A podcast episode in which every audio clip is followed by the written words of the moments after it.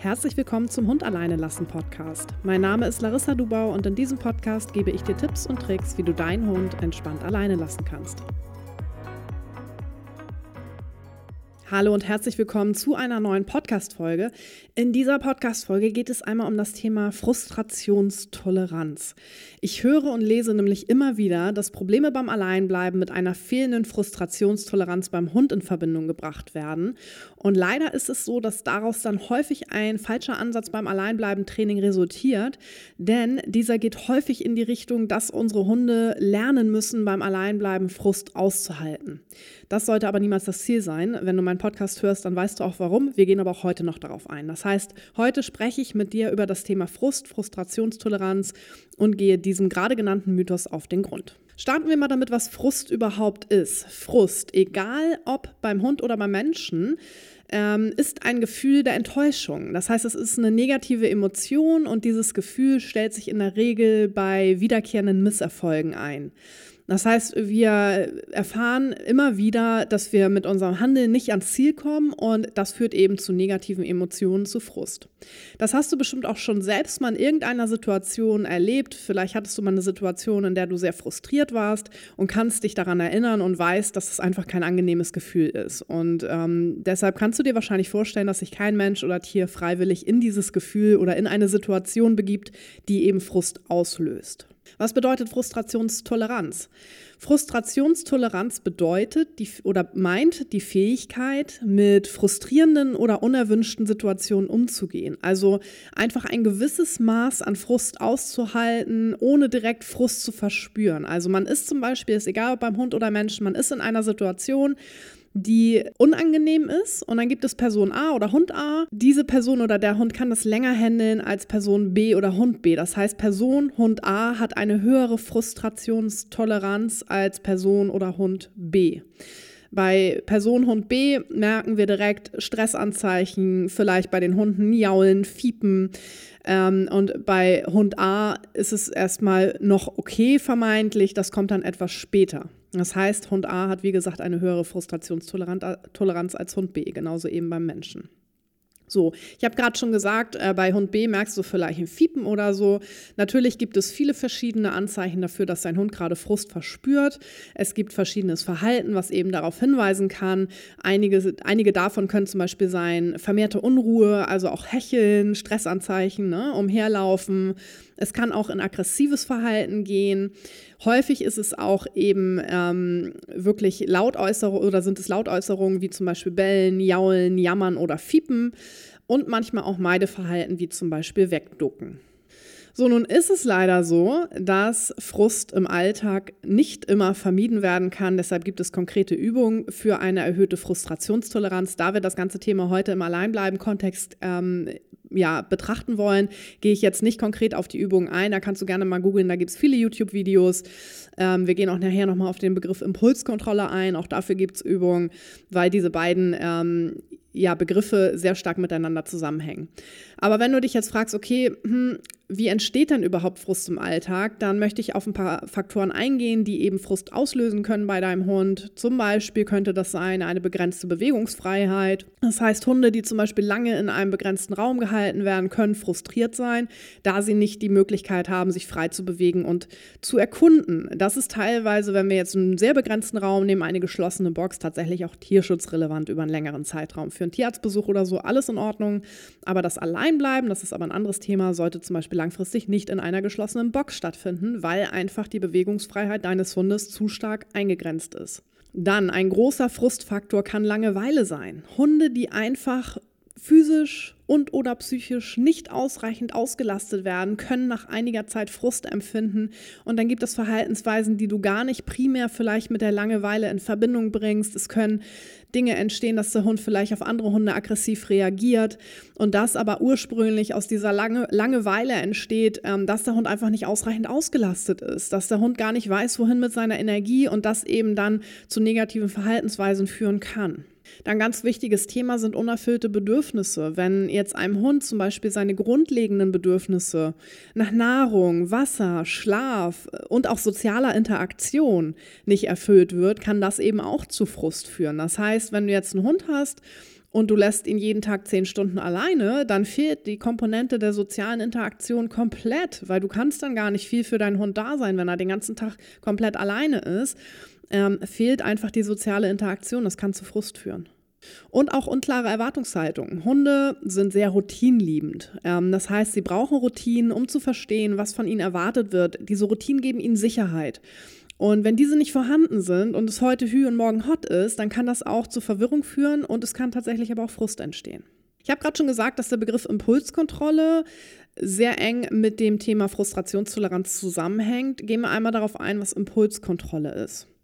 Impulskontrolle beim Hund oder auch beim Menschen meint die Fähigkeit, nicht auf jeden Reiz oder jede Situation direkt zu reagieren. Das bedeutet ganz einfach, dass Hunde oder Menschen mit guter Impul Impulskontrolle in der Lage sind, ihre Impulse zu kontrollieren und nicht auf jeden Reiz sofort zu reagieren. Bedeutet zum Beispiel, wenn ein Hase vor deinem Hund läuft, dann haben wir wieder Hund A und Hund B. Hund B reagiert nicht sofort, sondern schafft es, bei dir sitzen zu bleiben. Hund A reagiert sofort. Da kommt der, der Jagdimpuls rein und dem geht er sofort nach. Und ja, kannst du gar nicht viel machen, weil da ist die Impulskontrolle nicht vorhanden. Ist natürlich auch ein bisschen rassenabhängig, muss man bei diesem Beispiel jetzt dazu sagen. Ne? Aber ähm, so kannst du es dir im Grunde vorstellen, auch mit anderen Reizen. Und eine gute Impulskontrolle ist tatsächlich auch ein wichtiger Faktor für die Fähigkeit beim Hund, mit Frustration umzugehen. So, was hat jetzt Trennungsstress mit Frust zu tun? Es ist so, wenn du deinen Hund alleine lässt und dein Hund hat ein Problem mit dem Alleinsein, dein Hund hat zum Beispiel Trennungsstress, dann entstehen bei ihm negative Emotionen. Stress, Panik, Angst, ne? also all das, ähm, was er eben empfindet, wenn er aus dieser Situation nicht rauskommen kann. Und die Tatsache, dass er sich aus der Situation nicht befreien kann, dass er nicht selbstwirksam ist, ist eine absolute Frustsituation für deinen Hund. Dein Hund erfährt also, ich selbst bin nicht in der Lage, mich eigenständig aus der Situation zu befreien. Und das ist frustig. Das ist so frustig. Da steigt der Frust ins Unermessliche, zusammen mit dem Stress, äh, der Panik und der Angst. Das ist aber nichts, wofür sich der Hund aktiv entscheidet. So, ich habe jetzt Frust. Ähm, es besteht aber ein Zusammenhang zwischen Frustration und Trennungsstress und Frust tritt häufig eben in dieser Alleinbleiben-Situation auf, wenn ein Hund unter Trennungsstress leidet.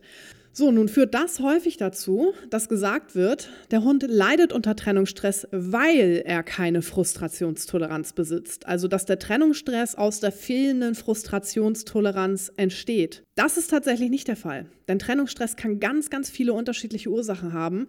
Eine fehlende Frustrationstoleranz oder Impulskontrolle lösen aber Trennungsstress nicht ursächlich aus, sondern es kann eben mit auftreten bei Trennungsstress und Frust tritt eben häufig auch bei Trennungsstress auf, aber als Folge von Trennungsstress, weil der Hund Stress beim Alleinbleiben empfindet und sich nicht befreien kann. Deshalb tritt Frust auf. Es tritt nicht Trennungsstress auf, weil der Hund eine fehlende Frustrationstoleranz hat. Denn Trennungsstress ist, wie in vielen anderen Podcast-Folgen schon beschrieben, ein so starkes und nicht willentlich steuerbares Gefühl von deinem Hund, dass dein Hund gar nicht mehr in der Lage ist, dieses Gefühl noch zu unterdrücken oder auszuhalten. Das ist wirklich so, als wenn du unter Höhenangst leidest und natürlich kann es dir helfen, wenn du vorher gewisse Strategien trainiert hast und diese einsetzen kannst. Dennoch kann dir diese Strategie nur bis zu einem gewissen Punkt helfen, wenn du nicht ursächlich an der Höhenangst arbeitest. Also woher kommt diese Höhenangst? Warum hast du die? Du musst an der Ursache ansetzen, um das Problem wirklich zu lösen. Wenn du jetzt reingehst und sagst, sag, du, sagst, du hast Höhenangst, ähm, und du hast vielleicht ein paar Managementstrategien, wie du mit Frust oder Angst umgehst, dann ist es schön, aber dann wirst du nie angstfrei da hochgehen können, sondern du kannst nur an der Oberfläche kratzen und ein bisschen an den Symptomen arbeiten. Aber es wäre doch viel schöner, wenn das Thema Höhenangst für dich einfach gar kein Thema mehr wäre, weil du es ursächlich behandelt hast. Und genauso ist es eben auch bei unseren Hunden. Wenn dein Hund jetzt zum Beispiel ein bis zwei Minuten alleine ist und er hat dort schon eigentlich Trennungsstress, dann kann es sein, dass eine gute Frustrationstoleranz ihm noch hilft, wenn du diese Situation schon ein paar Mal trainiert hast. Aber sobald du deinen Hund einfach eine halbe Stunde alleine lassen würdest, ist irgendwann der Punkt erreicht, wo eine noch so gute Frustrationstoleranz gar nichts mehr bringt, weil einfach diese Angst übermannend ist.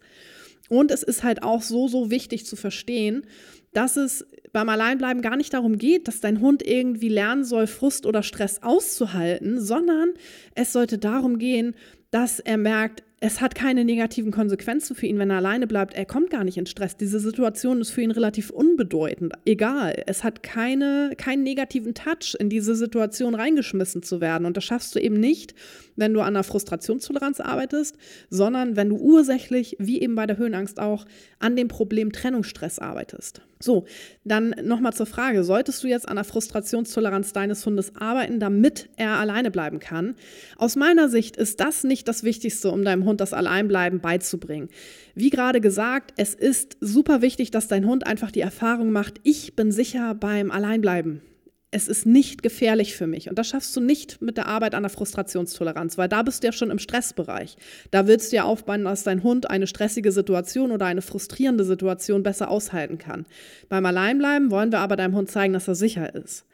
Ähm, das bedeutet nicht, dass du nicht an der Frustrationstoleranz arbeiten solltest. Das kannst du für viele andere Dinge machen. Frustrationstoleranz ist immer gut daran zu arbeiten, ähm, weil dir das auch in anderen Situationen hilft. Das heißt, du kannst es natürlich trotzdem machen, aber es sollte eben nicht dein Ziel sein, damit das Alleinbleiben-Thema aufzuheben. Wie schaffst du das stattdessen? Nämlich indem du bei dem Thema Angst vor dem Alleinbleiben ansetzt und so kleinschrittig trainierst, dass dein Hund das Alleinbleiben mit Neutralität oder sogar Entspannung verknüpfen kann. Und das schaffst du eben wirklich nur, indem du darauf achtest, dann zurückzukommen und nur so weit zu gehen, ähm, solange eben dein Hund es noch schafft, entspannt zu sein. Das heißt, ich wiederhole nochmal, unser Ziel beim Alleinbleiben ist es nicht, dass dein Hund lernt, den Frust besonders gut auszuhalten, sondern dass er die Erfahrung macht, das Alleinbleiben ist für mich gar keine Frustsituation. Natürlich kann es mal sein, dass beim Alleinbleiben Reize auftreten, die dein Hund aus der Entspannung holen.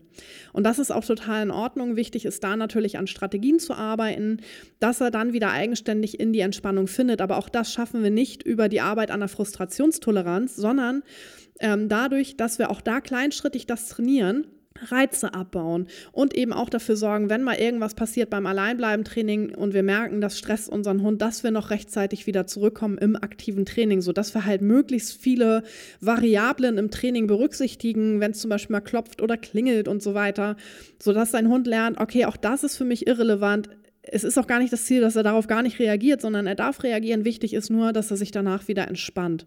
Und das ist durchaus möglich. Aber dafür brauchst du nicht ähm, Frustrationstoleranz, weil ähm, da brauchst du eher gute Strategien und dein Hund sollte verknüpft haben, hey, das Alleinbleiben ist für mich einfach nicht wichtig. Das, ist, das tritt einfach auf, das ist okay, das interessiert mich gar nicht so krass. Und zusätzlich arbeiten wir beim Alleinbleiben-Training eben auch nicht mit Kommandos. Das heißt, äh, auch Impulskontrolle ist hier eher fehl am Platz. Es geht nicht darum, dass dein Hund zum Beispiel auf die Klingel gar nicht reagiert.